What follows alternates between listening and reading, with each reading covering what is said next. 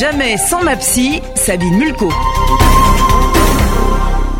La peur de la rentrée, ce n'est pas que pour les enfants.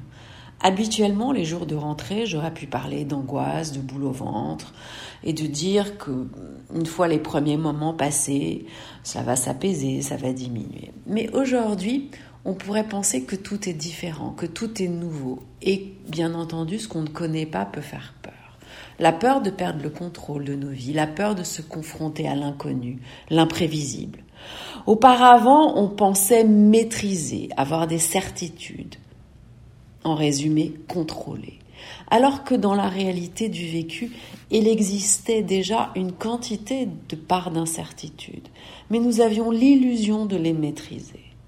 Aujourd'hui, la peur s'est peu à peu installée dans nos vies. Elle peut euh, nous paralyser, nous empêcher de vivre.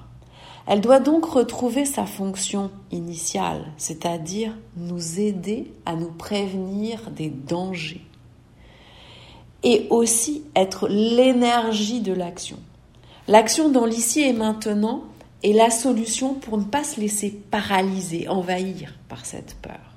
L'idée va donc être d'inverser et de se servir de cette peur pour réaliser la chance que nous avons d'être en vie et de véritablement vivre, ne se pas priver des moments euh, de joie et d'être dans l'ici et maintenant comme toujours, vivre les moments présents pour aussi pouvoir vivre les moments de demain.